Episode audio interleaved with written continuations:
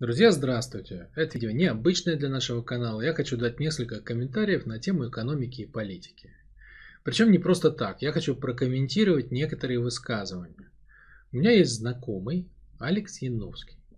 Думаю, что многие его знают.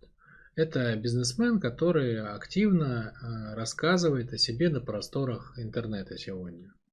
И делает это уже достаточно давно. То есть мы с ним общаемся уже на протяжении более чем 13 лет – Раньше мы называли это дружбой. Вот, у нас даже был совместный проект «Школа бизнеса». Она отработала два года, довольно неплохо. Вот. Но потом наши деловые пути разошлись. Вот. А недавно, два года назад, после всем известных событий на Украине, наши пути разошлись окончательно. То есть мы с Алексом стали в оппозицию друг к другу, мы заняли диаметрально противоположные стороны – и мы постоянно продолжаем дискутировать об этом, обсуждаем. Но у нас есть сложности с аргументацией. Вот. И поэтому мы договорились о таком формате и решили, что это будет э, всем интересно. Что я возьму какой-то урок Алекса и покомментирую. Алекс дал мне урок, предложил его для комментариев. Вот, поэтому то, что сейчас будет происходить, я покажу некоторые кусочки от этого урока, ну, те, которые, с моей точки зрения, достойны комментария. Вот. А полное видео этого занятия. Алекс ведет уроки для своих учеников. Вот у меня есть запись полного урока, я ее здесь выкладывать не буду, но полное видео, если вам интересно, оно будет доступно по ссылочке под этим видео. То есть, кому интересно, просто смотрите те кусочки, которые я выбрал, и комментарии. Я думаю, что это будет интересно, посмотреть, как э, разные люди с разных сторон смотрят на одно и то же. И моим подписчикам, и, может быть, подписчикам Алекса. Вот. А тем, кому интересно полное видео, можете посмотреть полное видео без моих комментариев, там просто запись урока. Таких видео, как это, я хочу записать несколько, то есть я несколько комментариев сделаю. Сейчас смотрим первый кусочек, и потом будет мой комментарий к нему. Робот это не, не черное и белое, вот, вот человек, а вот робот. Это постепенный процесс.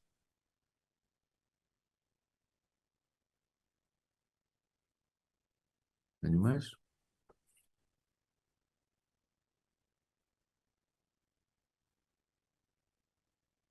То есть как, как, как робот строится? Вот человек что-то делает, повторяющееся действие, забивает гвоздь, тутух, следующий, тутух, тут. Ну, технология доходит до такого уровня, могут создать какую-то машину, которая вот такое же действие производит, только уже без человека.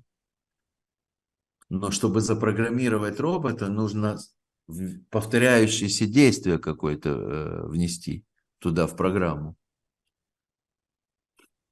А моя суб-система э, это, это как раз запрограммирование э, повторяющихся действий. Понимаете? Ну, увидите, как это работает. И раньше сделать, блин, софт, это, я не знаю, сколько денег было. Сейчас тысячу долларов сейчас будет. И будет бот. Условно. Ну, копейки.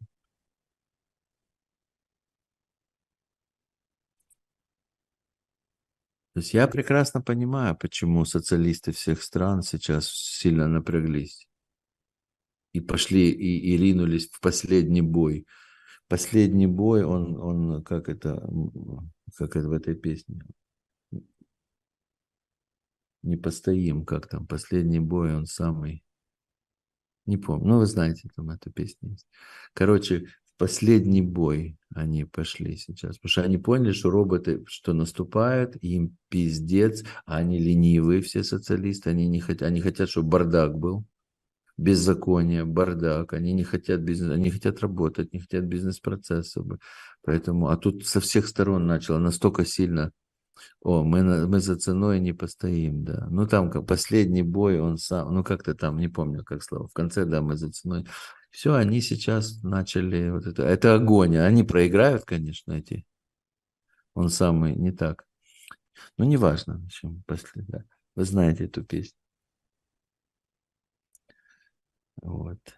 И это эти все э, диктаторы сейчас возглавили этих. Да, последний бой, он трудный самый, мы за ценой не постоим. Вот эти Ким Чен Ир, и так далее, они возглавили этот, этот, этот пролетариат. На самом деле, в глубине, что они хотят? Они хотят остановить научно-технический прогресс. Они вот это хотят оставить. Мракобесие это называется. Это всегда в истории, вот религия, это же вот это традиционная религия, это остановить прогресс. А это невозможно. Поэтому это смешно мне наблюдать. Они точно проиграют. Людоеды все сдохнут. Они сейчас по одному дохнуть будут. Сами себя начали убивать. Э, друг друга, не сами себя, друг друга. Людоеды. Пока или никогда? Не, как никогда. Моя любимая Россия. Ты что? Я Россию очень люблю. Но сейчас нет. Потому что рискованно? Не, потому что противно.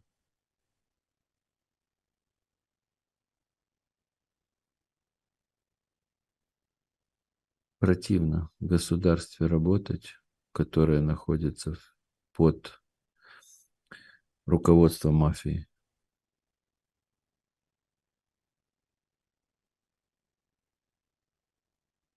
Смотри, смотри, смотрите на Артура. Он смотрит. Какая, блядь, я... мафия? Я тут в Красноярске сижу, у меня никакой мафии нет.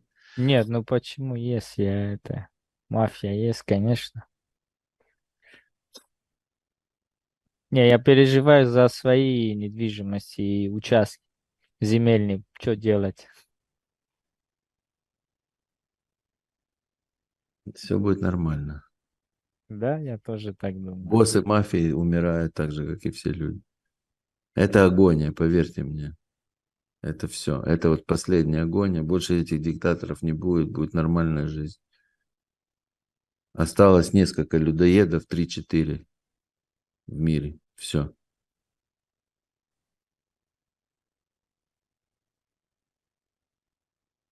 И дальше уже точно никто им не позволит э, Э, подняться. Понимаете, вот интересно, в чем вот демократия, это там нет вожака. Это, это миллионы людей. Вот, вот, вот, вот. А диктатура это всего лишь 3-4 людоеда в мире. Вот их не станет, и все. И все. Понятно, что есть много людей, которые симпатизируют этим людоедам, понятно. Но без этих людоедов они ничего из себя не представляют, эти люди. В капитализме не так работает. Я без Байдена, без Борис Джонсона и так далее, но они вообще никакое влияние не имеют на всю эту систему. Понимаете, вот интересная мысль. А вот а, а диктаторы это вот нет диктатора и, и все, и ничего нет. И эти все, которые поддерживают, они ничего из себя не представляют. Они сразу переобуются. И ну, как бы сейчас они поддерживают, что можно ничего не делать. Тут придется работать. Но они увидят, что все, не, ну, некуда деваться. А потому что все вот этот один, один. Это не система, это один человек. Демократия – это система, а диктатура – это один человек.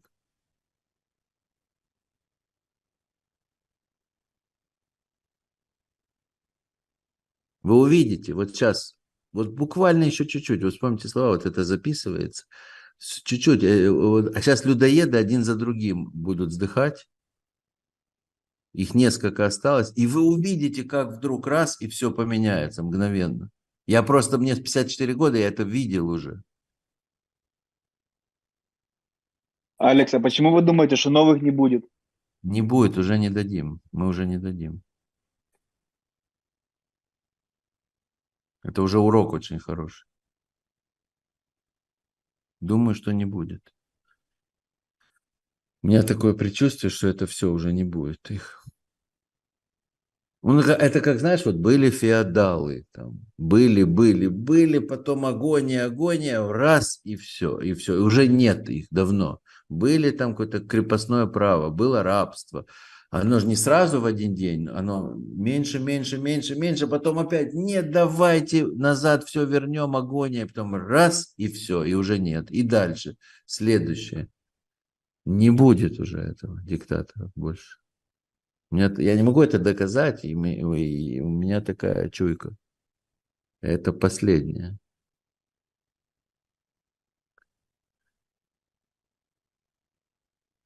А мы это кто? Мы это кто? Что? Ну, э, говорите, что мы не дадим больше диктатуре, а Ну, мы это я, кто? например. Ну и такие, как я.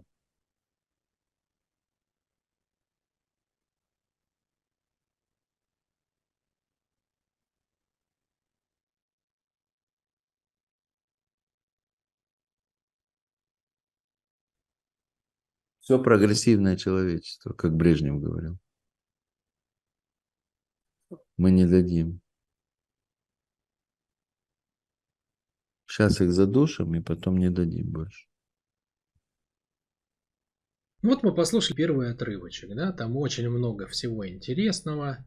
Из уст э, зрелого такого вот э, маститого бизнесмена, каким является нам Алекс с экрана, это выглядит очень такими взвешенными суждениями человека, который многое понял об этой жизни, разобрался, как чего работает.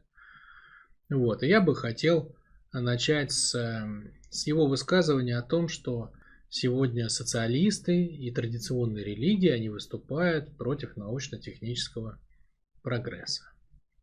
Итак, возьмем сначала первую часть. Религии выступают против научно-технического прогресса. Так ли это? Так ли это на самом деле, как это в голове находится у Алекса? Ну давайте посмотрим, да? Давайте бросим беглый взгляд на религии. Ну вот самые распространенные из христианских религий на сегодняшний день это католичество. Более миллиарда католиков, да? То есть есть Папа Римский, это духовный лидер. Смысл духовного лидера в том, что он помогает людям различать добро и зло, хорошо и плохо. И вот под этим духовным лидером более миллиарда людей. Да, из 8 миллиардов людей под этим духовным лидером более миллиарда людей. Значит, была ли действительно религия традиционная, католическая, против научно-технического прогресса? Так ли это? Нет, это вообще не так. Более того, она была основным двигателем научно-технического прогресса. То есть Алекс говорит, что она против прогресса. Но если вы посмотрите на реалии, то все говорит о том, что религия за технический прогресс. Как это видно, например? Очень просто. Берем любимую Алексом Америку. И берем список высших учебных заведений. Сколько из них католические?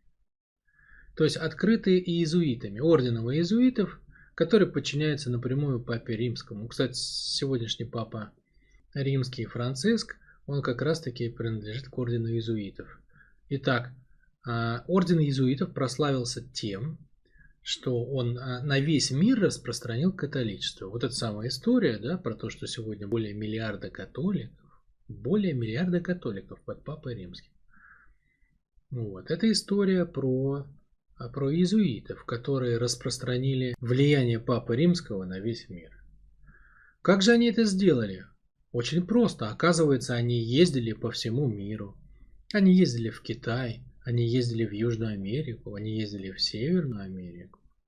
Они путешествовали по всей Азии, они путешествовали и по России, кстати, тоже. И что же они делали везде? Как они насаживали католичество?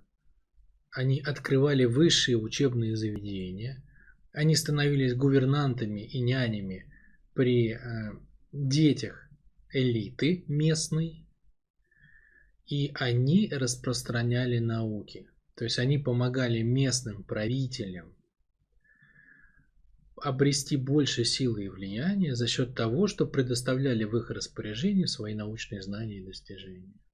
Это настолько мощный пласт, да, вот эта иезуитская наука, точнее присутствие иезуитов в науке, да, так будет более правильно сказать, что до сих пор, до сих пор большая часть нобелевских лауреатов это католики.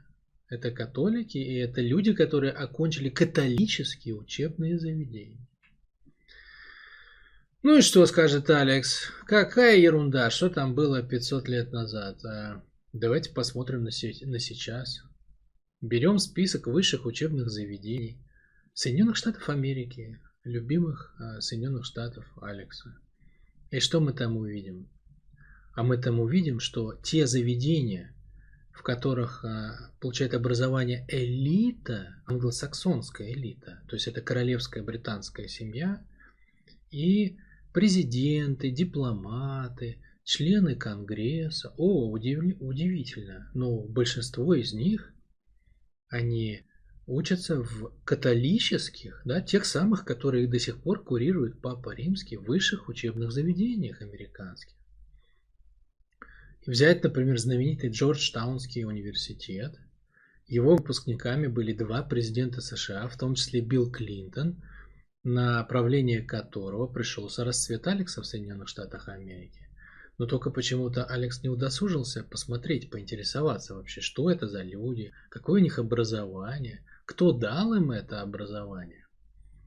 Это не шутка, действительно, можете открыть э, список в Википедии, он есть, высших учебных заведений католических, и иезуитских даже достаточно. Не, католических там много орденов, там доминиканцы, францисканцы, у каждых свои высшие учебные заведения. Возьмите иезуитские, потому что они больше всего проявились на самом деле по своей силе, по влиянию, по власти. И вы увидите, что на самом деле именно ватиканские, иезуитские высшие учебные заведения до сих пор ответственны за образование правящей элиты на Западе, как в Великобритании, так и в Америке, так и в других западных странах. То есть, когда Алекс говорит о том, что религия, она э, против научно-технического прогресса, Понимаете, огромный пласт реальности вообще, того, как устроен этот мир, как развивалась история вообще, что дала, что дала религия традиционная этому миру, каково влияние Папы Римского в этом мире, что находится в мозгах у тех людей, которые сегодня относятся к элите. Вот все вот это пролетает совершенно мимо. Для того, чтобы вы поняли, насколько, насколько это до сих пор, да, насколько это до сих пор а, актуально, вы можете почитать опять-таки. Даже возьмите один этот Джорджтаунский университет. Потому что он один подготовил большинство дипломатов Соединенных Штатов Америки за всю историю. За всю историю Соединенных Штатов Америки. Большинство дипломатов подготовлены орденом иезуитов Ватикана. Не только два президента США, там члены Конгресса и и члены королевской семьи. Это только один университет, а их на самом деле там, я не знаю, больше всего, по-моему, по-моему, больше всего на самом деле иезуитских высших учебных заведений как раз таки именно в Соединенных Штатах Америки. Сам по себе значок доллара, вот это вот S и палочка, да, это же орден иезуитов, это сокращение, Societas Iesu. Общество Иисуса, да, то есть это официальное название ордена иезуитов, основного Ватиканского ордена, который э, дает дополнительный обет личной верности папе римскому. Вот так до сих пор работает. Вот. А Алекс часто любит говорить о том, что в Америке правит система, а не отдельные люди. Так вот, действительно, президенты США сменяются – но, например, если вы хотите посмотреть э, реальных людей, кто влияет на политику в Соединенных Штатах, то надо посмотреть на тех, кто не меняется в зависимости от президента. Вот президенты меняются, а он остается. Вот есть такой так называемый а, советник семи президентов, его называют, Энтони Фаучи. Энтони Фаучи. Это человек, который входит в 50 50 э, наиболее влиятельных людей в мире. И он иезуит, советник президента Соединенных Штатов Америки, одного, другого, пятого, там, десятого, неважно. Они меняются президенты, а советник остается. Ну, просто чтобы вы понимали, что это за человек, да? Так вот, он иезуит. Значит, сделаем коротенький вывод, да? В голове у Алекса, в голове у Алекса есть борьба против научно-технического прогресса. И там социалисты об руку с э, традиционными религиями сражаются против прогресса. Друзья мои, Это не так. Это не так. Да? То есть человек, который хорошо разобрался в бизнесе, он совершенно не обязательно хорошо разбирается в том, чего как устроено в политике. Идем дальше. Следующий постулат, да, тоже касается научно-технического прогресса, был в том, что социалисты всех стран сейчас объединились для того, чтобы э, подавлять научно-технический прогресс. Возникает как бы вот первое, что вот я слышу вот это, да, взрослый человек открывает свой рот и говорит вот это. И первое, что у меня возникает, а где это? То есть откуда я могу это узнать, что это так? А где вот, где это видно? Во-первых, кто относится к социалистам? А во-вторых, где это видно? Вот что, есть какие-то социалисты, они выступили где-то против научно-технического прогресса, они кому-то помешали там или что? Где? Кто имеется в виду? Здесь важна одна маленькая деталь. Дело в том, что Алекс покинул просторы своей необъятной родины в ранних 90-х. И в то время в школе учили мальчишки-бальчиш про то, как страшные буржуины, там ля-ля-ля. Вот, все было на контрасте, да, капитализм, социализм.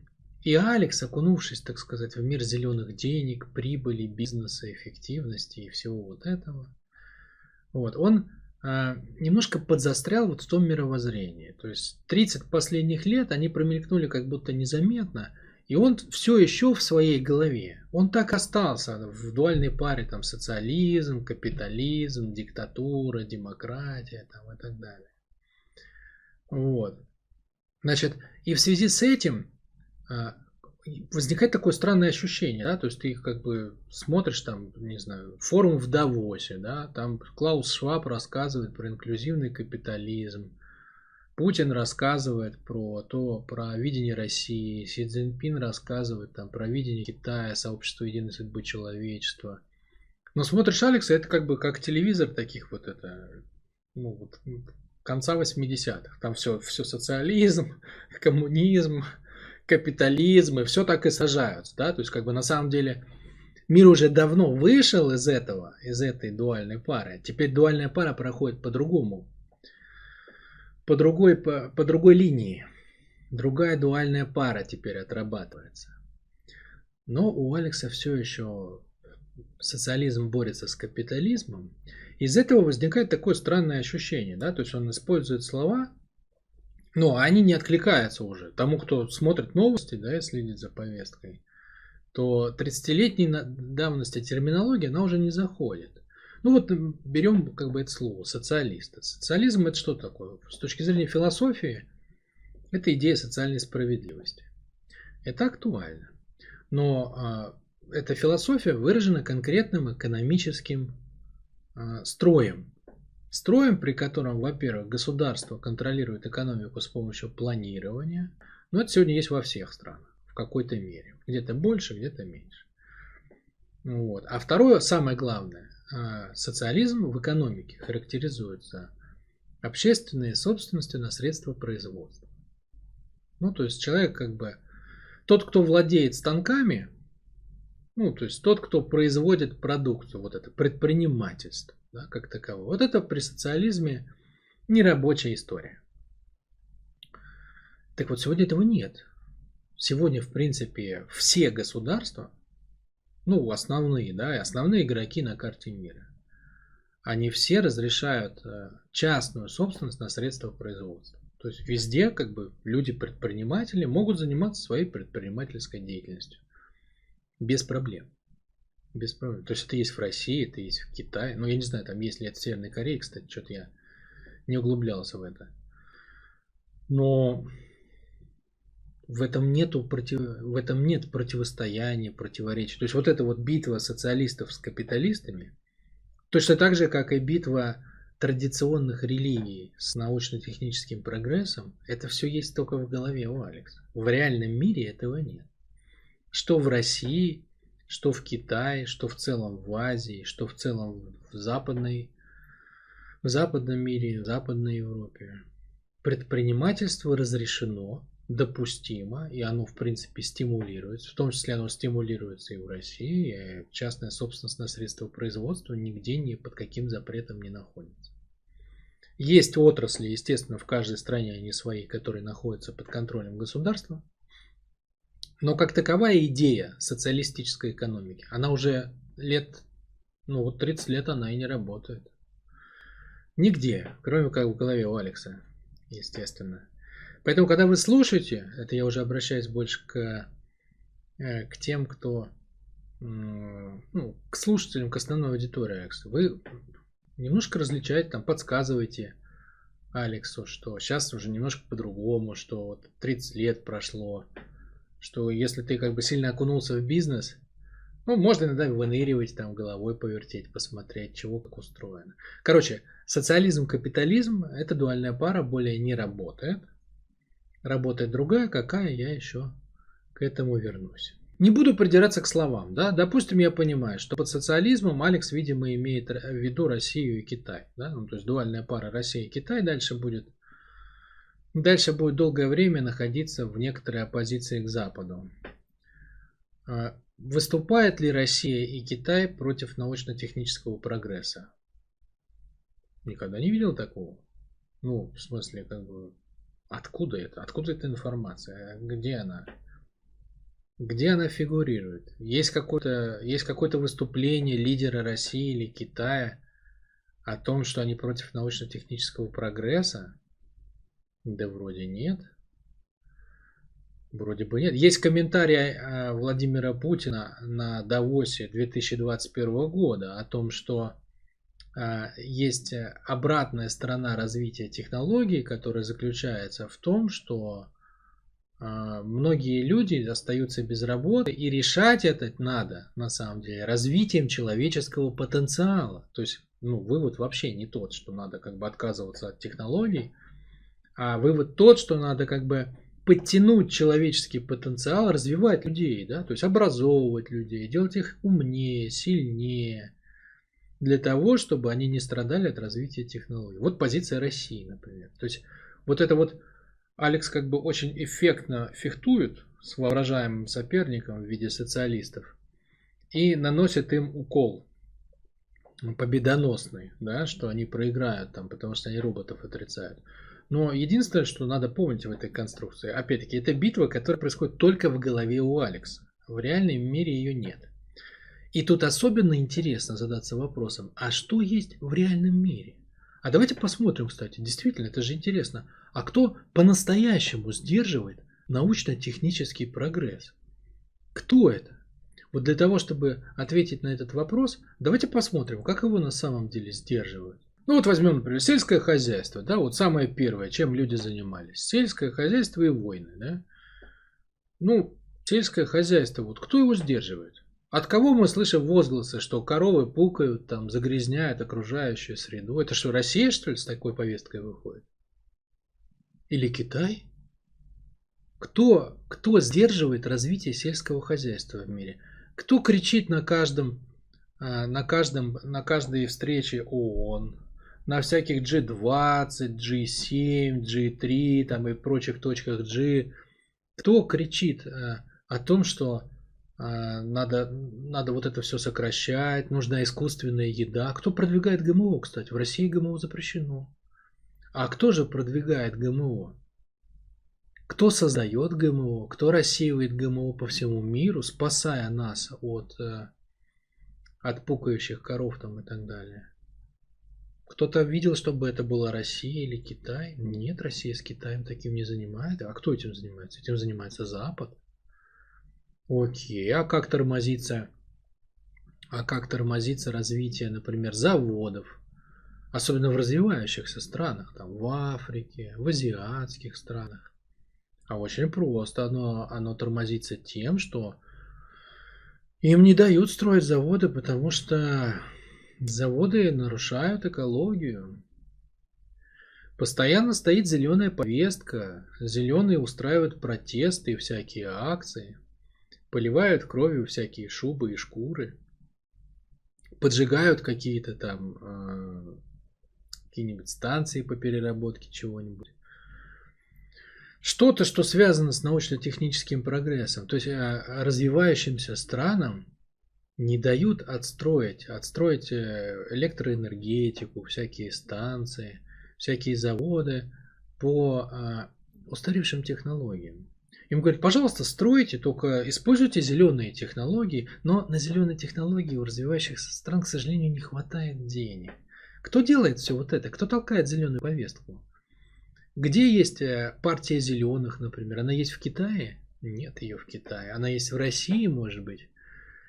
Может быть, она и есть в России, но вряд ли кто-то знает ее лидера там или что-то в этом роде. Да? То есть, может, что-то номинальное есть, но по факту за ней никакой силы нет.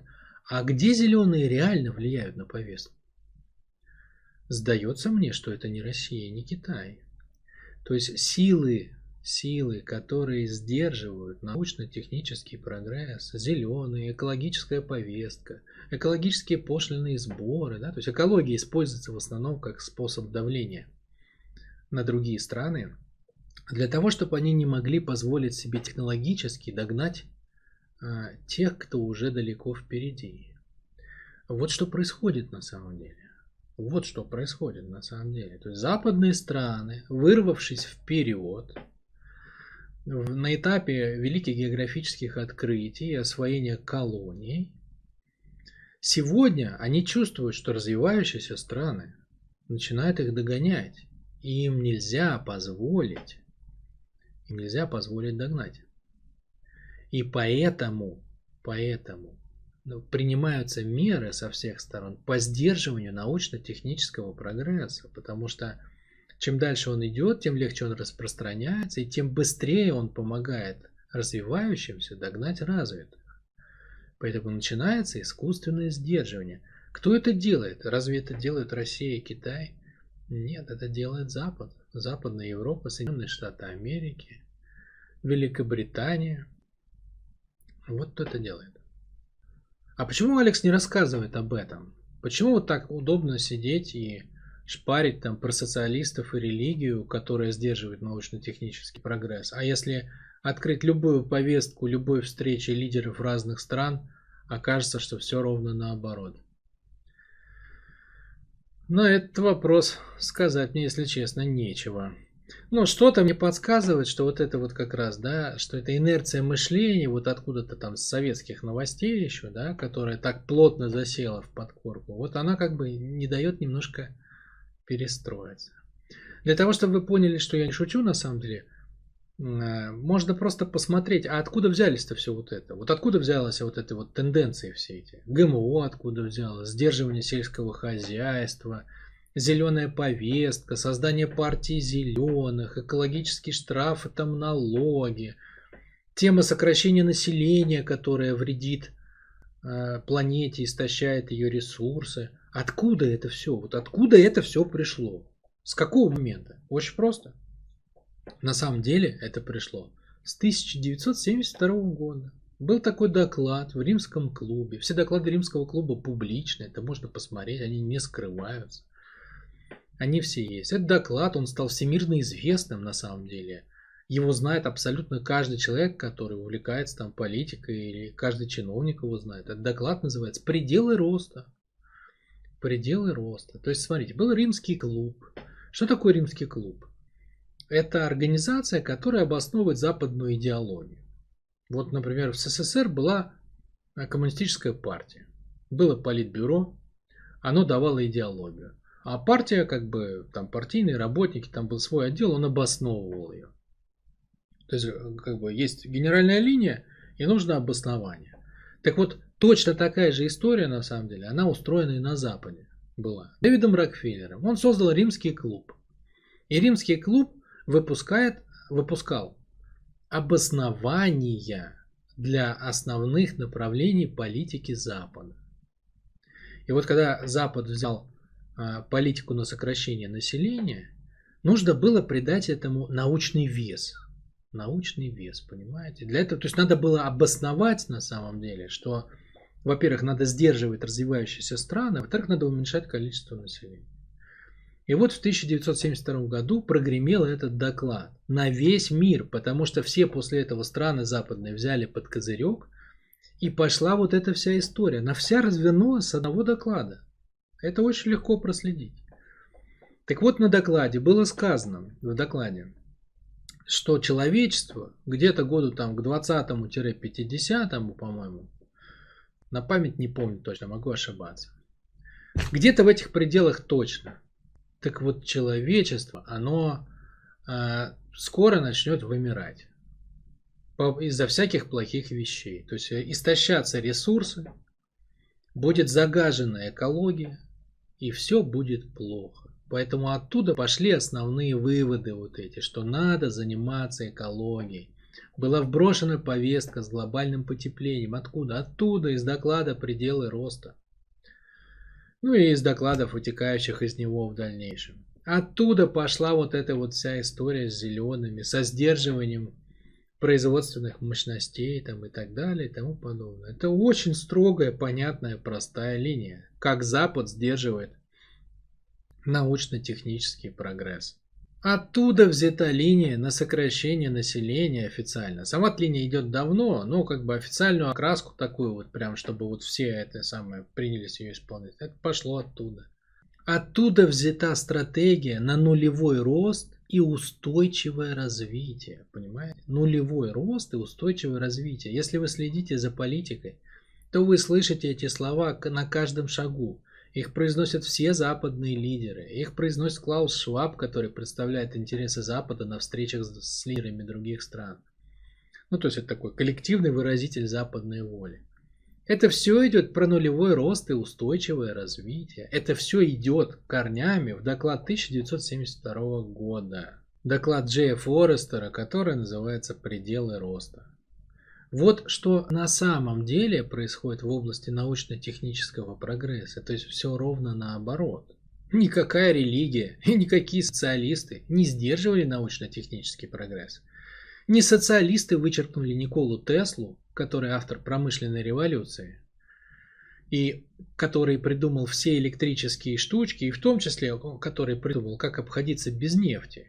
За счет чего? За счет того, что понял, что Земля-то вертится, и можно просто снимать электричество. Что там, поставь как бы прибор который будет снимать эту энергию вращения превращать в электричество. Вот и все, вот тебе бесконечный источник электроэнергии. Не надо нефти, на которой нажился Джон Рокфеллер и создал империю, осколки которой до сих пор контролируются его, его последователями и его детьми.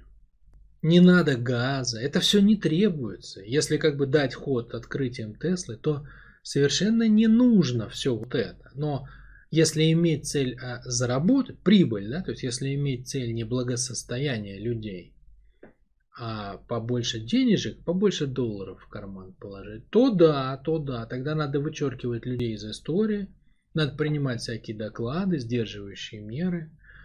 Вот. И тогда, конечно, тогда можно все сваливать на социалистов и на религию. А теперь давайте посмотрим в этот вопрос еще глубже. А где на самом деле корень того, что западный мир сдерживает научно-технический прогресс? Вот прогресс же это следствие чего вообще? Научно-технический прогресс это следствие чего? Почему, например, Google был придуман человеком, который получил советское образование, а не западное? Хотя весь Запад был в компьютерах, да? В, в СССР, кстати, тоже были свои компьютеры. Алекс вряд конечно, об этом знает или скажет. Вот. Но они тоже были изобретены на, на базе советских телевизоров, там, с клавиатурами, со всеми делами. Просто как бы это не, это не пошло в массы, да. Почему все-таки а, именно советское образование дало там что Google, что Tetris, там, куда, куда ни ткни, там везде будут советские мозги. Мозги созданы советской системой образования. А как же западная? А очень просто, друзья мои. На самом деле есть всего две идеологии, это фашизм и либерализм, которые выступают против прогресса человека, против развития человека как такового. Вот социализм, он как раз таки нелюбимый социализм, да, которого сейчас нигде нету. Но вот он был за развитие человека. То есть советское образование ставило своей задачей воспитание творческой личности – а не потребителя, как сегодня ставит российское современное образование с, с, с, подачи, с подачи Запада и как ставит сам Запад. То и другое воспитывает сегодня потребитель. А вот а, социалистическое образование было социально направленным и воспитывало творческую личность. А что воспитывает либеральное образование? А либеральное образование э, нацелено на то, чтобы кастрировать у человека творческий потенциал. Как это делается? Очень просто. Это делается поощрением отклонений человека. В 2023 году мы дошли до того, что в Испании легализовано скотоложество. Уже 35 разных полов легализовано в западном мире. Где-то больше, где-то меньше. Дело идет к легализации педофилии. А дальше, глядишь, подтянется каннибализм. Да? То есть абсолютно все извращения людей, смены пола, да, там вот детям разрешают менять пол. Причем во все более раннем возрасте. С ними проводят беседы, да еще и без ведома родителей. Вот это все. Вот это все, это про что? Вот когда человек, например, чувствует в себе позыв вступить в сексуальный контакт с, я не знаю, с овцой или с ребенком. Если он в социальном государстве, то социальное государство ему говорит, слушай, ты не в себе что ли? Иди лечись, потому что если ты вступишь, это будет уголовное преступление. Вот это социально направленное, да, это социально направленное развитие. То есть, чтобы люди были здоровыми. Если у тебя нездоровые влечения, иди лечись. Вот он стимул, да, к развитию. Человек должен искать в себе резервы, как себя почувствовать по-другому. Чтобы быть нормальным членом общества, чтобы с другими людьми общаться и делиться с ними здоровыми состояниями. Но это очень тяжело, надо подвергнуть себя сомнению. Да, это вот придется себя подстраивать под что-то. Это очень неприятно, когда тебе кто-то снаружи говорит, что ты, блин, не прав. Намного проще пойти и трахнуть овцу или свинью, потому что тебе закон в Испании это разрешил сделать. Вот что такое либерализм. То есть он говорит, не, не развивайся, зачем? Ты имеешь право, личная свобода, да? Личная свобода – это тот самый яд, который направлен на то, чтобы кастрировать в человеке творческий потенциал и потенциал к развитию. Потому что он поощряет любые отклонения личности, любые извращения. И человек особенно власть имущий человек, да, он чувствует позыв вступить в сексуальные отношения с ребенком. На Западе он может заказать исследования ученых, заплатить им денег, пролоббировать, что это в принципе нормальное влечение. Пролоббировать, потом законодатели примут законы, это так и будет, поверьте мне, что педофилия это один из способов проявления взрослой сексуальности. Что-то вот такое они туда прилепят, и затем это примут в виде разрешение, потому что дети как бы имеют право на выбор, с кем им там, как, когда заниматься сексом, что-то в этом роде. Но это невозможно в социальном государстве. В социальном государстве скажут, придурок, вот еще раз посмотришь, сядешь в тюрьму. Потому что мы не хотим жить среди людей, которые вот так вот влияют на других членов общества. Вот что такое социализм, да, проявленный правильно. И что такое либерализм? И отсюда и идет политика Запада. Да? Почему в итоге-то он тормозит научно-технический прогресс? Для всех остальных. Потому что выгодно оставить людей в черном теле. Потому что западный мир не про людей. Точнее, про своих людей. Про очень узкую группу такую. Вот. Тех, те, кто умеют зарабатывать деньги большие. Ну, я имею в виду большие, это в смысле не, не уровень отдельных бизнесменов. Э, это уровень как бы корпоративный уровень, да, это уровень корпорации. Это не миллиард долларов, условно говоря, да, то есть это, это, это другие цифры. Вот Запад, он про них, а все остальные это уже ресурс для заработка этого, либо конкурента.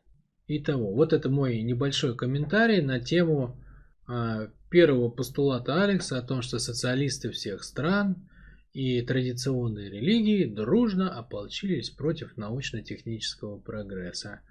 Дальше уж вы там сами покопаетесь и посмотрите, э, чья позиция вам тут ближе или дальше. Следующая дуальная пара, о которой рассуждает Алекс, это демократия и диктатура. Но это вообще шедевр. Я думаю, что вот тут совсем небольшой, э, совсем небольшой ролик, и так емко, так сочно про диктаторов, про демократию, про людоедов – что мы только не услышали. Ну давайте разбираться. Как обычно, есть путаница в терминах. Начнем с того, что такое демократия. Вот просто по определению, что такое демократия? Ну, это метод коллективного принятия решений. То есть это метод, при котором дают решать право каждому. Каждому, да. То есть, ну, например, мы выбираем президента, мы все голосуем. И Алекс противопоставляет, например, Россию, еще в таких выражениях, что как бы мафия, там, Россию, да, он противопоставляет, как где диктатор, да, и Запад, где демократия. Ну хорошо, демократия, еще раз, определение самого слова, метод коллективного принятия решений. Есть ли у кого-то сомнение, что народ России не поддерживает Владимира Путина? что Россия не выбирала Владимира Путина. Ну вот вообще, у кого-то есть такие сомнения? Что абсолютное большинство людей не, а, не поддерживает этого президента. Я помню, в 2007 году Владимир Путин в Мюнхене сказал, что а, он устал от игры в одни ворота, того, что, ну, это как бы, это мое описание, это не цитата, а что, короче, Запад играет все время как бы в свою пользу, вот, и что Россия больше не хочет с этим мириться, да, то есть ей надоело как бы быть колонией, ну, таких слов ярких не использовал, сейчас использует, тогда еще не использовал, тогда еще, тогда еще как бы, ну, поскромнее все это было. Но посыл был очень-очень четкий. Пришел человек, э, назначенный президент, условно говоря, да, как бы в колонии, как его воспринимали. И стал говорить, что как бы он, он хочет более честной игры. И сразу же в 2007 году после Мюнхена появился у нас Алексей Навальный, наш великий оппозиционер всея Руси. И пошло-поехало и разоблачения, и то да сё, там и всякие болотные, и какие-то убийства, скрипали, какая-то вот просто ахинея вот это вот полилась на Россию. Я надеюсь, понятно всем здоровым людям, что это, кто это, откуда это, как бы, на чьи это деньги все это делалось и так далее. Но я о другом сейчас. При, при огромном, при огромном влиянии Запада на все эти процессы, при создании большого количества оппозиционеров, при финансировании огромного количества всяких и подкупе чиновников там, агентов влияния, чубайсов там и прочее вот этой вот дребедени, все равно Путина не свалить. Почему? Потому за ним народ. За ним народ. То есть коллективно люди выбрали своего президента. На этом, собственно, вся сила России-то и стоит что народ поддерживает своего президента. Если бы не поддерживал, давно бы его свалили, общество бы раскололи и так далее. Ну так, о какой диктатуре мы говорим, когда президент выражает волю народа? Он как голова у тела, а телом является народ. Где диктатура? Вот это вот сюда опять-таки а, очень эффектное фехтование с самим собой в категориях как бы 90-х годов. Но где диктатура? Президент выбран народом. И реально вот я сам конкретно голосовал за этого президента. Я могу так сказать. То, то есть я, находясь трезвом уме, доброй памяти, да, я знаю, что будут писать злобные комментарии под этой фразой, но тем не менее я голосовал за этого президента. Теперь посмотрим на Соединенные Штаты Америки. Ну, в Англию смотреть не будем, да? То есть королевский дом правит веками, почему-то это не считается диктатурой. Как это складывается там? Как это складывается в голове у, у тех, кто говорит про диктаторов и при этом не относят туда, например, Великобританию, да, ну, собственно, центр, сердце англосаксонской вообще элиты каким-то образом это не, не отражается в разуме рассуждающих о диктатуре. Ну окей, идем дальше. Берем Соединенные Штаты Америки. Берем президента Байдена, который не может найти дверь, который не может э, понять там, он недавно тут э, искал этого мужа миссис Байден, я помню, там падал с лестницы, ну короче. Человек, который как бы, ну просто неадекватен ну, просто неадекватен. То есть, на самом деле, э, вот если вы решили открыть, например, э, закусочную или автомастерскую, вы даже не возьмете его партнером. Почему? Ну, потому что он неадекватен, понимаете? То есть он, он упадет под автомобиль, например. Или в закусочной, там, я не знаю, он Что он там? Он, он перепутает там котлету с сосиской. Что он сделает вообще, этот человек, да? То есть он, он просто плохо соображает. И он является президентом. Вот кто-то кто реально голосовал за то, чтобы он был президентом. Вот, например, бывший президент Дональд Трамп говорит, что у него украли выборы прошлый раз. Ну вот, в последний раз, когда выбрали Байдена. Что напрямую намекает, что... А, на что намекает президент Трамп? Он говорит, что народ коллективно выбрал меня, Трампа в смысле, а не Байдена. Так где ж тут демократия-то, господи? В России народ выбрал своего президента. Но с точки зрения Алекса, это диктатор. А в Америке народ не выбрал этого президента, но его поставили. Просто Трампа скинули там в Фейсбуке, что-то подделали, там еще где-то что-то подделали, в выборах намухлевали там в системе, э, в этой самой, в программе, еще где-то как-то чего-то. И в итоге поставили другого старика, причем понятно, что ну, он настолько неадекватен, что его бы никто не выбрал. Но при этом в Америке демократия. Как это так? Где логика, ребята? Вот я смотрю на учеников Алекса. Они все сидят, как бы, ну, Алекс очень сочно говорит, там, прям, ну, слушаешь. Смешно, понятно, ярко, сочно. Но логика-то где? Ну, нельзя же как бы просто картинкой отменять просто здравый смысл. На это, на это Алекс на всякий случай добавляет. Видимо, по результатам дискуссии со мной он стал добавлять. Но это я так нескромно о себе, себя добавляю. Э, свое влияние. Он стал добавлять, что в Америке, в Америке правит система. А вот эти вот диктаторы, вот эти вот диктаторы, которые весь 20 век, да, по сути дела, сделали диктаторы российские, да, которые там сделали такую страну, которая э, в железном кулаке полмира держала, которая в итоге потом на этих харчах полет в космос совершила.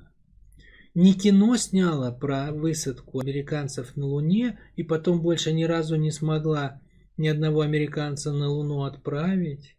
И технологии все потеряла. И пленку тоже потеряла. Все потеряла. Чер- чертежи потеряла, технологии потеряла и оригинал пленки потеряла. Осталось только кино. Кино, хорошо снятое. И Слава Кубрика, который сказал, что он снял это кино в павильоне, но правда умер после этого. Э, вот это, это одна сторона, да. И другое дело, как бы Юрий Алексеевич Гагарин в космосе. Поехали. Вот, вот та страна с диктатором. Вот этот диктатор это все херня. Все херня, все херня. Вот то ли дело система. Система американская.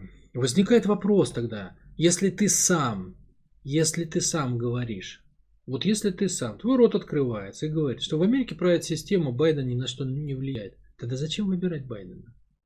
А зачем тогда делать шоу? А зачем тогда отнимать у, э, у Трампа его голоса? Зачем вот это все? Зачем засуживать Трампа? Зачем убивать Кеннеди, который в кои-то веке решил сам деньги государственные выпустить? Впервые в жизни человек набрался духу. Точнее, впервые в истории. Ну нет, не впервые, там еще были. Ну, все, кого убили, в принципе, они пытались это сделать на самом деле. Зачем тогда, если он ни на что не влияет? И если он ни на что не влияет, зачем делать вид, что он влияет? Зачем эти праймерис, эти шоу, это вот эти дискуссии по телевидению? Ну так скажите тогда, что правят какие-то другие люди. Так это что, давайте выбирать тогда вот этих людей, которые на самом деле правят. Да, правит система. А настраивать-то систему кто? Кто выбирает законы? Вот эти вот демократические. Там ну, любые вообще, про деньги, там, про, про частную жизнь, про распространение вот этих вот там клиник по смене пола там и так далее, про ЛГБТ. Кто принимает все законы, связанные там с вот этим? Ну, кто-то же принимает решение, а почему его не выбирают? Но если это не Байден, то кто это? Почему его не выбирают? Где демократия тогда? Если правит система, ну систему же кто-то настраивает, кто эти люди? кто эти люди и чьи интересы они представляют. И зачем они подсовывают Байдена как фантик, чтобы люди думали, что они на что-то влияют. Где ж тут демократия? Вот она диктатура-то. Я-то выбирал Путина. А выбирал ли среднестатистический американец Байдена и все, что он принес вместе с собой?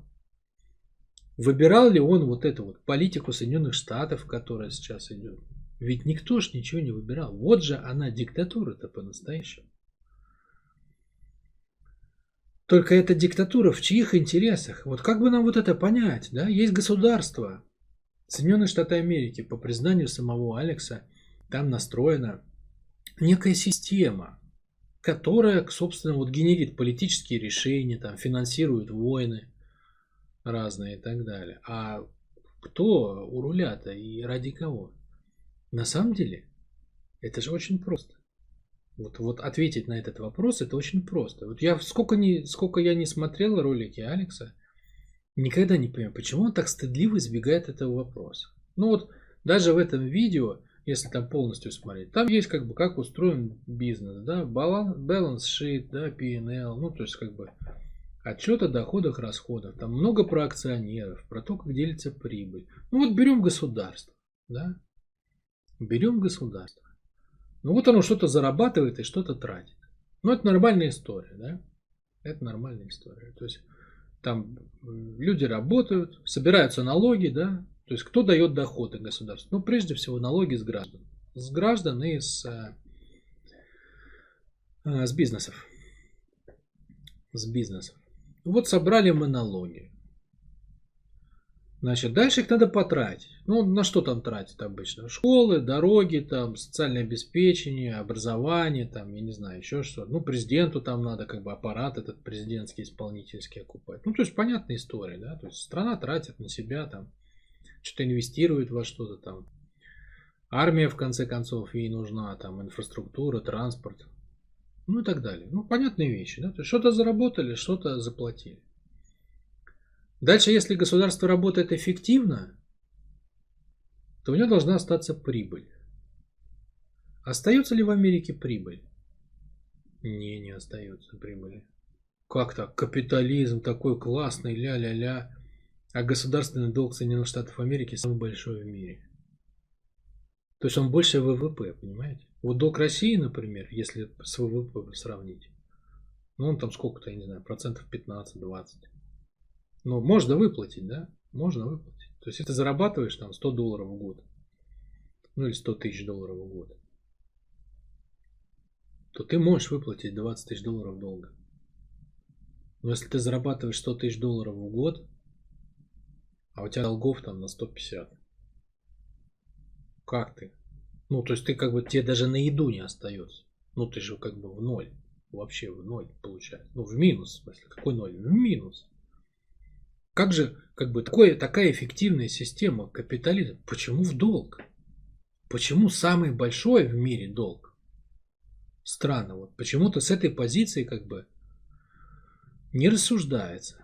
Ну окей, хорошо, так давайте посмотрим, как бы, а куда уходят деньги-то? Ну вот помимо затрат. А что создает-то такой долг? Ну-ка посмотрим, да? Тут, ну, это все открытая информация. Посмотрите, куда уходят деньги помимо, собственно, расходов. Они уходят на выплату процентов. На выплату процентов они уходят. Огромные бабки уходят на выплату процентов. То есть получается, понимаете, как бы люди работают, ну, чтобы они работали, им нужны рабочие места, дороги, там, машины, квартиры. Это все как бы, ну, понятно, это все надо вычитать как расходы. Но то, что осталось-то, оно же должно наращивать благосостояние нации, понимаете?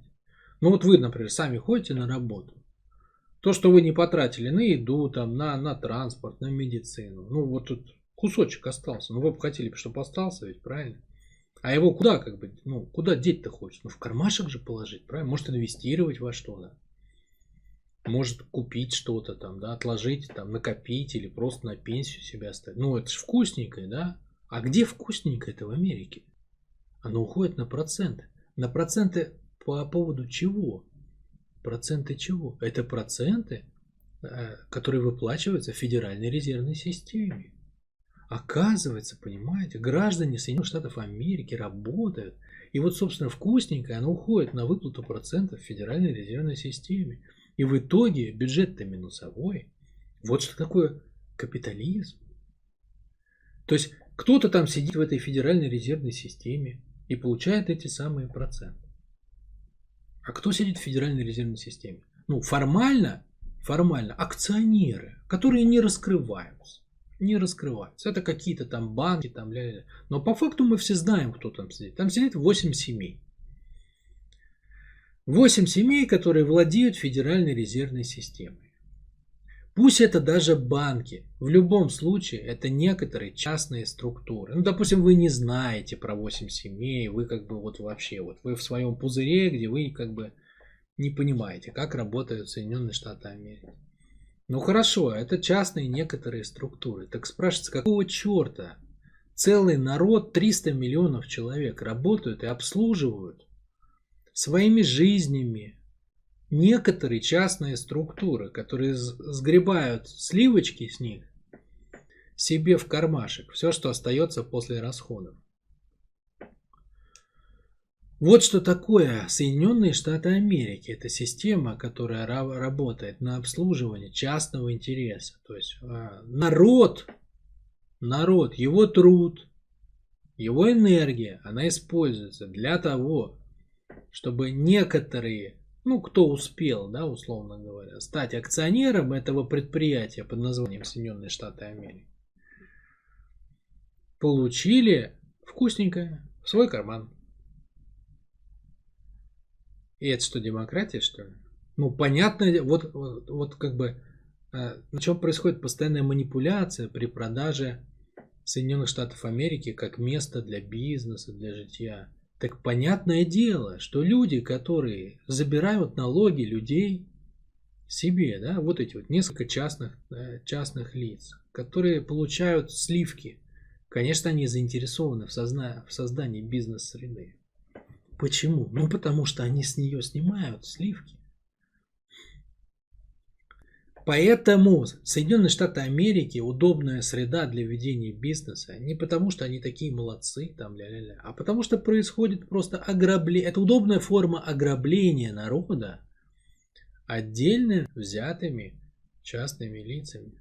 Вот и все. Все просто, вообще элементарно. И в принципе уже как бы это написано на каждом углу. Для тех, кто сам это не, сам не понял, не поразбирался. Это написано на любом заборе, если хочется вообще в это вникнуть. Поэтому, когда Алекс с экрана говорит «Нет мужика в демократии, до меня там Байден», ничего подобного, ничего подобного. Как бы работает система, э, есть корова, ее как бы это самое доет, а где-то раз в 30-40 лет устраивает какой-то кризис глобальный, когда все все все продают за бесценок, и те, кто накопил денег за эти 30-40 лет, все это покупают за бесценок.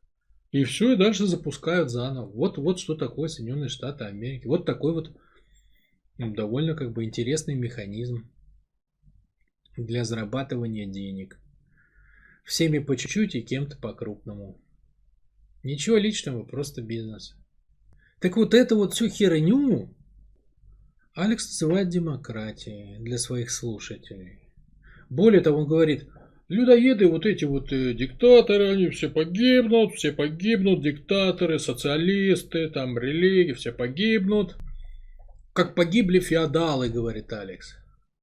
Хочется после этого спросить, слушай, родной, а кто ж тогда владеет-то, если все феодалы погибли, погибли? То кто такой вот, например, князь Монако, а кто же владеет замками, виноградниками в Европе? А кто же ездит-то на этих самых, на балах, э, на балы на Роллс-Ройсах? И э, там тратит э, миллионы, миллиардов и так далее. Кто все эти люди-то, да? То есть вот вообще вот вся европейская знать, вот если там взять, я не знаю, какой-нибудь итальянский город, кто-то же недавно проводил исследование, там за последние 500 лет Пять крупнейших налогоплательщиков не менялись даже фамилии. А как ты про вот это вот все забыл-то? Что значит феодалов больше нет? А что, они куда-то делись? Что, убили, что ли, или что? Не, в России вот понятно, например, были феодалы, их убили, была социалистическая революция. Действительно убили тех, кто не, не переехали как раз-таки во Францию, например. Были буржуазные революции и во Франции, и в Англии, там, и много где в Европе. Но не было массового истребления феодалов. Они никуда не девались. И все замки и угодья, они так и продолжают оставаться в ведении маркизов, граф, сэров, лордов и так далее. Эта вся история никуда не делась. Кто владеет дорогими а, улицами в столицах и в крупных городах в Европе, вот где магазины, да? Кто, кто как бы, кому принадлежит земля-то в Европе? Она же не принадлежит государству. Ну, так, понятное дело, есть куски, которые принадлежат государствам, большие. Но в основном это частное владение. Просто форма рабства изменилась, да, с, ну, с феодального на экономическое. Но в принципе это происходит сейчас через землевладение и сдачу в аренду земель, угодий и недвижимости. Вот так живет, собственно, на сегодняшний день европейская элита. И она так живет сотнями лет, если не тысячами. Более того, тут на самом деле сильно можно куда копнуть. Да? Вот можете набить в интернете и посмотреть, как королева Елизавета въезжает в Лондон-Сити и кланяется на въезде в Лондон-Сити мечу. Мечу, который символизирует независимость Лондон-Сити. То есть королева Великобритании, которая официально является королевой Канады, Австралии, Англии, еще большого количества всяких там больших и маленьких территорий, которая формально является главой англика... англиканской церкви, которая является главой вооруженных сил Великобритании. Это к вопросу о диктатуре, да? Есть ли вообще у кого-то в мире такая власть, какая сосредоточена в руках а, а, английского монарха? Кажется, что нету. Кажется, что нету, потому что он глава всего, чего только вообще есть в мире. Так вот эта вот глава в своем собственном городе не может въехать в Лондон-Сити, то есть в центральный район, не поцеловав меч. Понимаете, вот вы при всем интернете, понимаете, при всех как бы зеваках там и любопытных и так далее, карета останавливается, меч целует, и шпарит дальше. И это знак, это символ того, что Лондон-Сити – это особая территория, понимаете? Там сидят серьезные люди.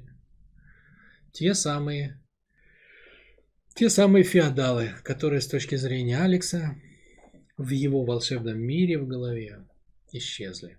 Ну и напоследок, по этому маленькому фрагменту, в качестве выводов, а между кем и кем на самом деле реально происходит противостояние. Уже оно давно не между социалистами и капиталистами, потому что официально, формально нет социалистов и нет государств, которые придерживаются ну, социализма в чистом виде. Прежде всего а, по признаку частной собственности на средства производства. И во-вторых, нет капитализма.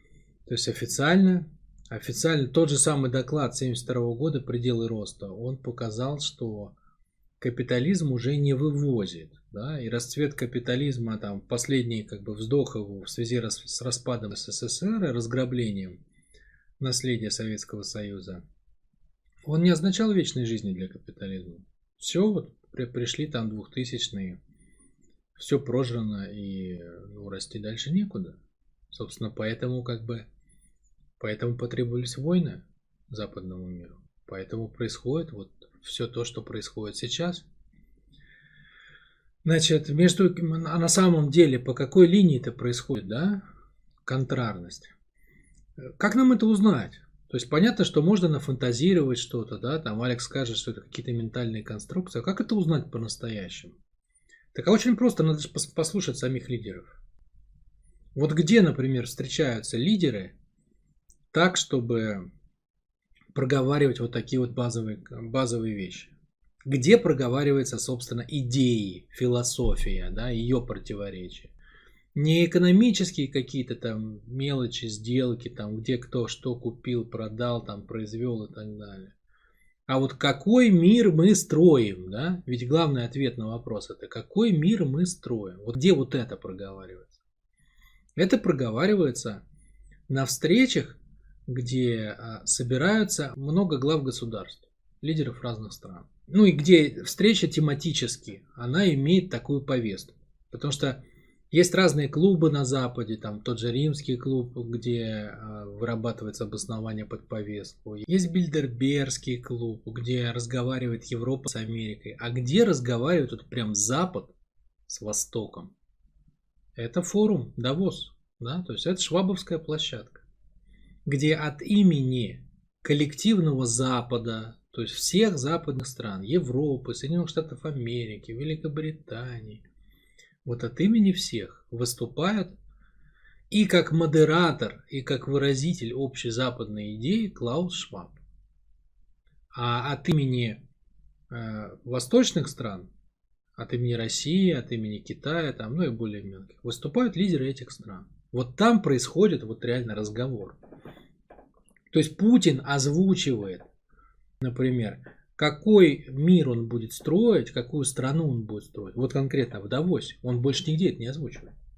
Он может где-то э, какие-то посылы озвучивать на каких-нибудь форумах, там на Валдайском, на Петербургском экономическом форуме, еще где-то.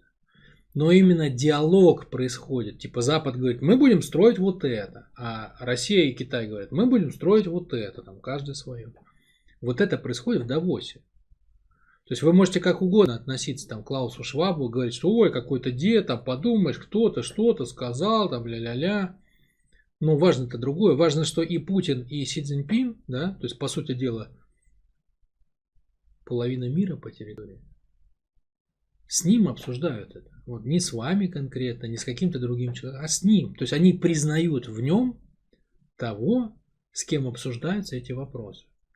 Отсюда вы можете понять статус Шваба и, все, и вот этого его Всемирного экономического форума.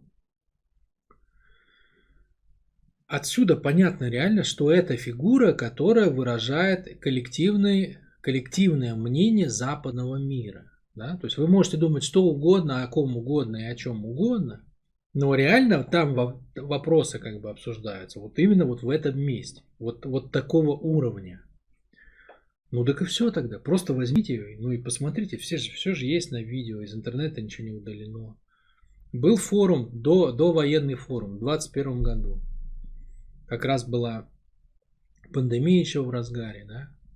И там, собственно, там была последняя, как бы, как сказать, последняя тишина перед бурей там была.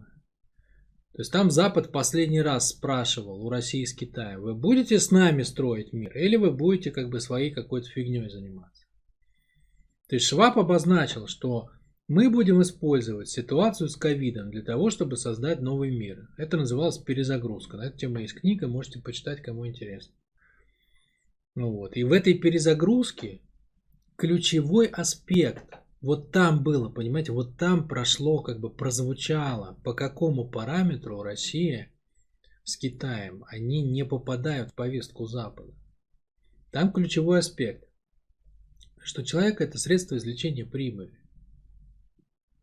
Ну, то есть, как бы все выстраивается, да, Вся, вся западная модель выстраивается под бизнес. Там не, не, не было сказано это напрямую вот такими словами. Но по сути дела, уничтожение национальных государств, усиление роли корпораций, либеральная повестка, которая, как я уже говорил, она убивает научно-технический прогресс, убивая самого человека, прежде всего, как развивающееся существо. И так далее. То есть самое главное, что там было э, сказано, что там, э, что там будет э, во главе всего рынок, прибыль, деньги. Рынок, прибыль, деньги, да, волшебные слова для некоторых.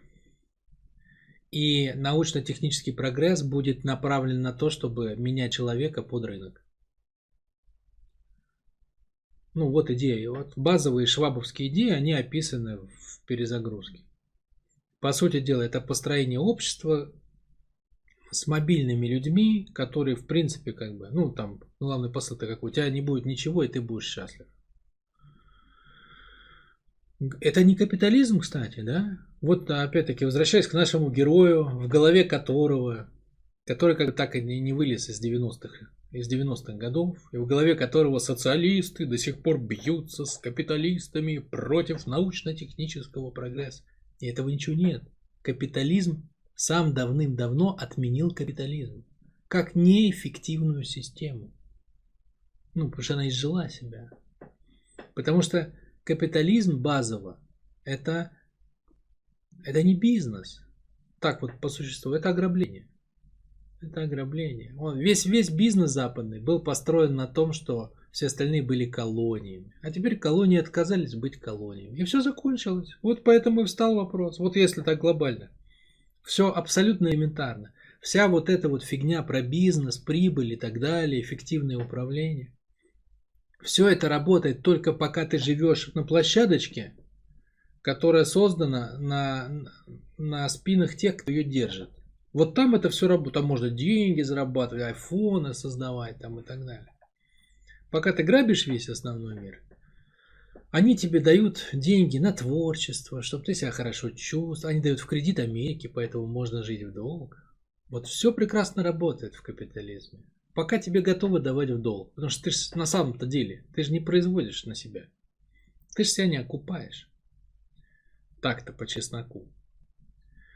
Вот. А если как бы кто-то вырос и сказал, я больше не хочу давать тебе в долг, заканчивается капитализм. И все эффективности, деньги, прибыли, бизнесы, доллары, все это перестают играть вот эту самую роль. Поэтому на, на форуме в 2021 году Шваб как бы прямым текстом говорит, мы строим инклюзивный капитализм. Это другая история. Это капитализм корпораций. Это не капитализм, где есть средний класс, оплот, так сказать, э, производительных сил Соединенных Штатов Америки, которые покупают утюги, и телевизоры, и стиральные машины, и автомобили. Нет, там другой лозунг вообще. У тебя не будет ничего, и ты будешь счастлив. Вот лозунг капитализма сегодня, бывшего капитализма. Это лозунг Запада сегодня. И на это Путин ему возвращает. Опять-таки, смотрите сам форум. Не надо слушать людей, которые как бы живут в своей голове. Смотрите на реальность. Путин ему возвращает, что у нас мы будем строить. Он прям так и говорит. Вот это Путин прям так и сказал, по-моему. Ну, это прям такими словами, что у нас в России человек это не средство, это цель. Понимаете, вот есть элита, и для нее либо человек средство, ну, средство заработка. То есть ты смотришь на людей, как на покупателей своего продукта. Вот это западный подход. Так вот, в России не смотрят на людей, как на человека, как, ну, как на источник прибыли или дохода. Это не значит, что в России все против бизнеса далее. Да, конечно, нет. Просто мы не сводим жизнь к бизнесу. Мы не берем правила бизнеса для жизни, потому что удовольствие наше не является в том, что мы зарабатываем прибыль. Это не отменяет прибыль. Мы любим зарабатывать и деньги, и любим прибыль но мы не готовы жить ради прибыли. Немножко другой как бы менталитет. Всего-то навсего, мелочь, понимаете. Для нас человек это человек, а потом уже прибыль. А для Запада человек это прибыль, а потом уже человек. Вот и все. Вот, вот реально где водораздел. Нет водораздела там демократия или диктатура. В природе вообще нет демократии, кстати. Это, э, это не природная структура. В природе нет рынка и нет демократии. Это искусственные конструкции. Поэтому Куда вы не полезете, рынка на самом деле нету. Везде, где вы рынок отпустите, там сразу же сильные акулы сожрут всех мелких и будет монополия. И поэтому мы везде видим сговор. Сегодня большие как бы, производители э, автомобильных концернов договорились, и они вместе плодят машины, которые разваливаются через три года. И вы не можете поменять детали, как, как в советских «Жигулях». Да? Вам надо менять целые агрегаты. Вот систему зажигания, поди попробуем поменять. А можно вот только эту штучку, которая сломалась, поменять? Там же проводочек идет. Не, проводочками мы не меняем. Мы меняем системой зажигания целые. Или системой торможения, там, или еще какой-то. Да? То есть агрегатами, узлами меняется. Узлами ломается, узлами меняется. То же самое мы видим сговор в пищевой промышленности, с ГМО, с химией, со всеми делами. Мы видим сговор в медицинской промышленности. Мы видим сговор среди врачей. Вот куда вы не пойдете на Западе? При разговорах о демократии и рынке, по факту, вы везде увидите сговор больших игроков. Потому, потому что никакого рынка в природе-то нет. Это же просто конструкция для дураков. Да? То есть рассказывать людям, как бы, ну, вот чтобы они шли, как бы делали маленькие бизнесы и платили налоги. В реальности рынок существует только если государство искусственно удаляет монополии. Вот если оно выполняет вот эту функцию, да, то тогда можно сделать загончик такой, вот как для детского сада, для детишек. Да, ведь в природе нет загончиков. Но можно сделать для детского сада загончик. И там можно какие-то маленькие денежки зарабатывать, там какие-нибудь заводики, пароходики маленькие, какие-нибудь ларечки там, еще чего-нибудь. По чуть-чуть ковыряться. Вот, и так было. Так было, так жил капитализм, пока как бы он не, ну, пока он не стал глобальным. Но когда он стал глобальным, и колонии восстали, так больше, ну, неинтересно это больше. Теперь уже все это неинтересно делать загончики, как бы. Теперь интересно, чтобы у вас ничего не было, и вы были счастливы. Вот и все. Вот, вот реальная история, понимаете? То есть, как бы, когда Алекс говорит с экрана, вы просто отдавайте себе отчет. Он живет в другом мире. Его уже давно нет. Там люди уже реально как бы на полном серьезе обсуждают другие вещи, другие философии, другие концепции. Другие, дру, другую идеологию продвигают. И под эту идеологию выстраивается образование там и все услуги там и так далее. Так вот вернусь, да, то есть главное, где натяжение происходит, Россия целится в человека как в цель, да, то есть для российского государства человек важен как человек в его человеческих свойствах. Поэтому это другая система. Здесь будет строиться образование, нацеленное на людей. Мы отказываемся от баллонской системы, которая плодит идиотов-потребителей. Мы хотим, чтобы наши дети играли не в конструктор Лего, который кастрирует воображение ребенка, а в нормальные настоящие конструкторы, развивающие силу воображения у ребенка, позволяющие ему творить. Мы хотим, чтобы ребенок не тестами показывал, что он знает, а что нет, а чтобы он учился как бы развивать свою мысль, чтобы он следил за своей речью, ну и так далее. Да? Вот что и Путин как бы напрямую это говорит, мы будем строить государство для человека. Но это не подходит западному миру. Почему это не подходит западному миру? Потому что он живет по другому закону. Для него человек это прежде всего источник заработка. Да? То есть на самого человека плевать. Вообще. Ну, то есть он никто. Как сказал Алекс, уважительно похуй. Да? Вот. Э, но уважительно это только снаружи. А на самом деле неуважительно похуй.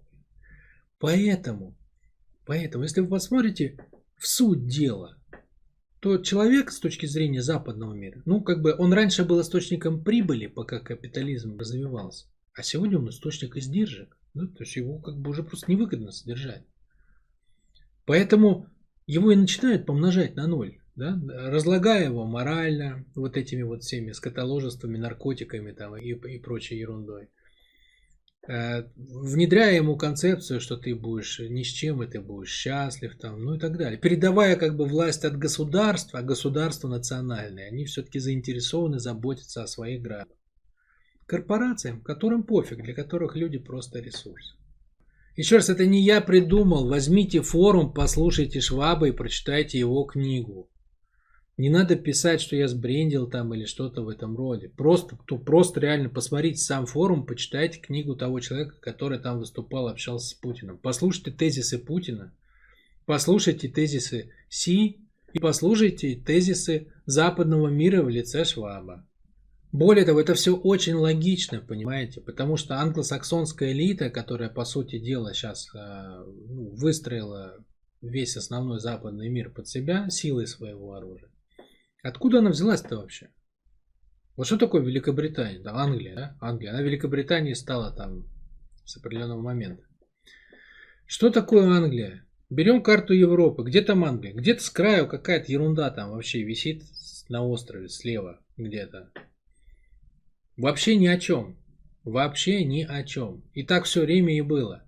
Чем жила Англия исторически? Грабила просто Францию. Пересели на лодочки, переплыли через Ла-Манш, ограбили Францию, вернулись обратно. проголодались. Что сделать? Сели на лодочки, перепры- переплыли через Ла-Манш, ограбили Францию, вернулись обратно. Ну, разбой. Ну, реально, сейчас просто разбой. Дальше что произошло? Дальше в Столетней войне проиграли. Все, лавочка закрылась. А, а как жить? Ну, надо же кого-то грабить. Производить-то еще ничего не умеем. И не хотим, самое главное. Ну что, а кого будем грабить? Никого нет больше. Франция бьет сильно, больно бьет. Ну давайте что ли друг друга грабить? Ну давайте. Началась война алые и белые розы. Это как одни грабили других. И перебили по большей части. Дальше чего было? В это время люди, которые хоть чем-то занимались, да, Испания, Португалия, пошли путешествовать, открыли Америку. Поплыли знаменитые испанские галеоны, набитые битком золотом. Что стал делать Англия? О! Есть кого грабить наконец-то, а? Черт с ней, с Францией. С этим мы разберемся. Стали грабить. Это же известно, что как бы пиратство спонсировалось английской королевой. Потому что оно обеспечивало ее доходом. Это разбойничье государство. Грабительское. Вот вообще суть вообще англосаксонской элиты. Это, это как бы управление это управляемый грабеж. Ну а дальше что? Когда а, по определенным причинам, которых не хочу касаться тут, протухло кораблестроение в Испании и в Португалии, которые поделили уже весь мир пополам, да, для себя. Вот. А развилось кораблестроение в Англии, и она пошла колонизировать. А что такое колонизировать? Это массовое уничтожение людей, тех, которые не сдались. Это массовое уничтожение людей, понимаете? Это уничтожение миллионов и десятков миллионов людей. Уничтожен целый континент на Северной, в Северной Америке. Сколько там было людей, их никто не считал. Их травили чумой, убивали буйволов, чтобы они сдохли от голода. Их просто расстреливали из ружей. Как угодно. Ну, задача была просто забрать себе территорию. Не было там бизнес, прибыль и так далее. Вот откуда как бы источник прибыли. Стоишь по шею в крови, за тобой там сотни миллионов убитых, индусов. Вон, наберите в интернете, сколько сотен миллионов индусов э, числится за Англией жертв. А сколько сотен миллионов потравленных э, наркотой китайцев. А сколько убито аборигенов австралийских? А на островах их вообще никто не считал. Это миллионы и миллионы, это реки крови. Вот что такое англосаксонская элита и королева Великобритании. Ну или король. При том, что Россия-то живет с, с другой идеей. Семья народов. Ни одного народа на протяжении всей истории России не ставила задачи истребить. Обычно мне пишут там какую-то ерунду про каких-нибудь там переселения полоских немцев или что-то в этом роде. Не было задачи у России истребить ни один народ. Хотели бы, так, конечно, истребили бы. Какие проблемы-то? Самое большое государство в мире по территории. Вообще без проблем. Задача другая. Создать семью. Сама идея вообще российского государства в чем? Объединить народы, чтобы не было войн. Поэтому на братских основаниях каждый оставляет себе свою религию, свой язык. Все в гости к нам. Все как бы э, становятся частью единой структуры, и за счет того, что все части единой структуры, то нету конфликтов. СССР распался. Пошли конфликты по всем, по всем границам СССР пошли конфликты. Вот последнее, вот э, Армения, Азербайджан. Два бывших советских народа. Пока были в составе СССР, никто ни с кем не ссорился. Вышли, провозгласили независимость. Ну, коль ты теперь независимый, так тебе что теперь? Отвечаешь сам за себя. Пошло-поехало. Пошло, по... разделяй и властвуй. Да? Для того, чтобы уничтожить какой-то народ, его надо вытащить из состава того государства, где он жил в мире с остальными народами. Ну, это же элементарно. Это основа англосаксонской политики. Поэтому в этом суть вообще. Весь этот бизнес, да, так это же все на крови, на крови построено. На крови сотен миллионов людей, истребленных, у которых отняли землю, забрали ее себе. Вот это бизнес, да, вот это, блин, бизнес. Вот это я понимаю. У которых забрали их родную землю, на этой земле пришли, построили свое государство. По каким принципам? Да по принципам, чтобы было удобно забирать доход тех, кто там будет жить. Вот то, что я описывал до этого через Федеральную резервную систему. Вот это стержень западного мира. Поэтому Путин встречается с ними и говорит, ребят, вы как бы строите мир для прибыли. Да? Для вас человек есть средство, источник денежек. Ну вот для нас человек это человек. Мы так живем. Мы признаем вообще право каждого заниматься бизнесом, не заниматься бизнесом, там, молиться своим богам и так далее. Мы не, не смешиваем всех в один коктейль, как это в Америке, да, то есть там формально все могут быть всеми, а будь добр, как бы ребенка своего приводи там на эти, на, на беседы по поводу полового воспитания. Нет у нас такого. У нас мальчик это мальчик, девочка это девочка. И наше общество заинтересовано в том, чтобы все были здоровы, потому что люди обмениваются эмоциями. Не только деньгами люди обмениваются, они обмениваются эмоциями. Мы не хотим обмена эмоциями с нездоровыми людьми. Да, очень неприятно. Нельзя будет светить как солнце, которому похер, кто там обжегся, а кто нет. Потому что ты не солнце, ты член общества. Поэтому будь добр, щеки подбери и занимайся собой, чтобы ты транслировал нормальную систему ценностей, человеческую, а не волчью. Чтобы ты не это самое, не говорил, что люди для тебя это просто источник прибыли, потому что нам неинтересно так жить. Мы хотим жить как люди с людьми. Вот это говорит Владимир, Владимирович на форуме в Давосе, когда идет разговор со Швабом по поводу того, какой мы будем строить мир. Вот это реальная битва, понимаете? Человек для человека это прибыль или человек для человека это человек. Я уже много наговорил на этот самый маленький кусочек, поэтому в качестве завершения, в качестве завершения, там Алекс делает прогноз, как людоеды все погибнут, и он, Алекс, и он, Алекс, в том числе, вот они встанут как бы грудью на защиту западной демократии против страшных социалистических диктаторов – и он, Алекс, не позволит, не позволит подняться больше этим самым людоедам. Как э, говорит сам Алекс, как там это, уборщица Дуся пригрозила Брэду Питу жестким изнасилованием. Вот. А, конечно, это, это даже не цирк. Это, с моей точки зрения, просто детский сад. Поэтому я очень не рекомендую ориентироваться на эти прогнозы. Да? То есть человек, который настолько не ориентируется вообще в том, как устроен мир, по поводу чего ломаются копии, откуда что пришло, конечно, он будет ошибаться, как только речь будет касаться прогнозов международной ситуации. Ничего этого не будет. Никакого убийства людоедов, там ни Си, ни Путин и так далее.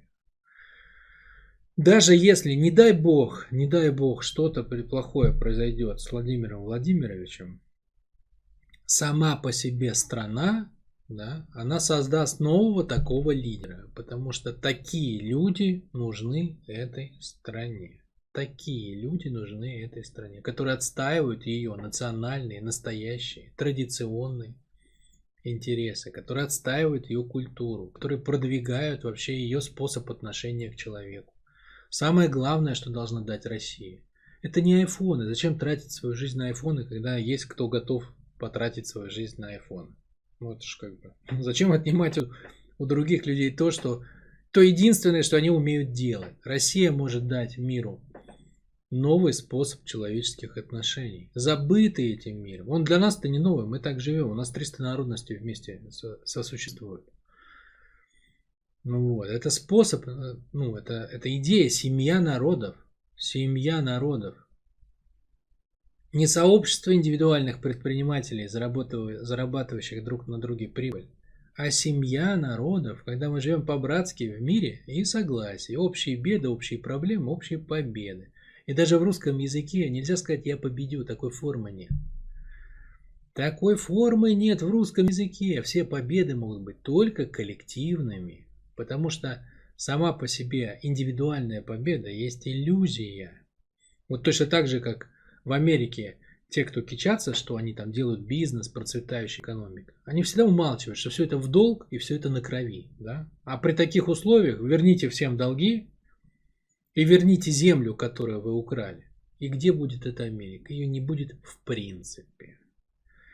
Вот это бы я сказал в качестве заключительного слова. Все, естественно, будет развиваться совершенно не так. Мир поделится на макроэкономические зоны.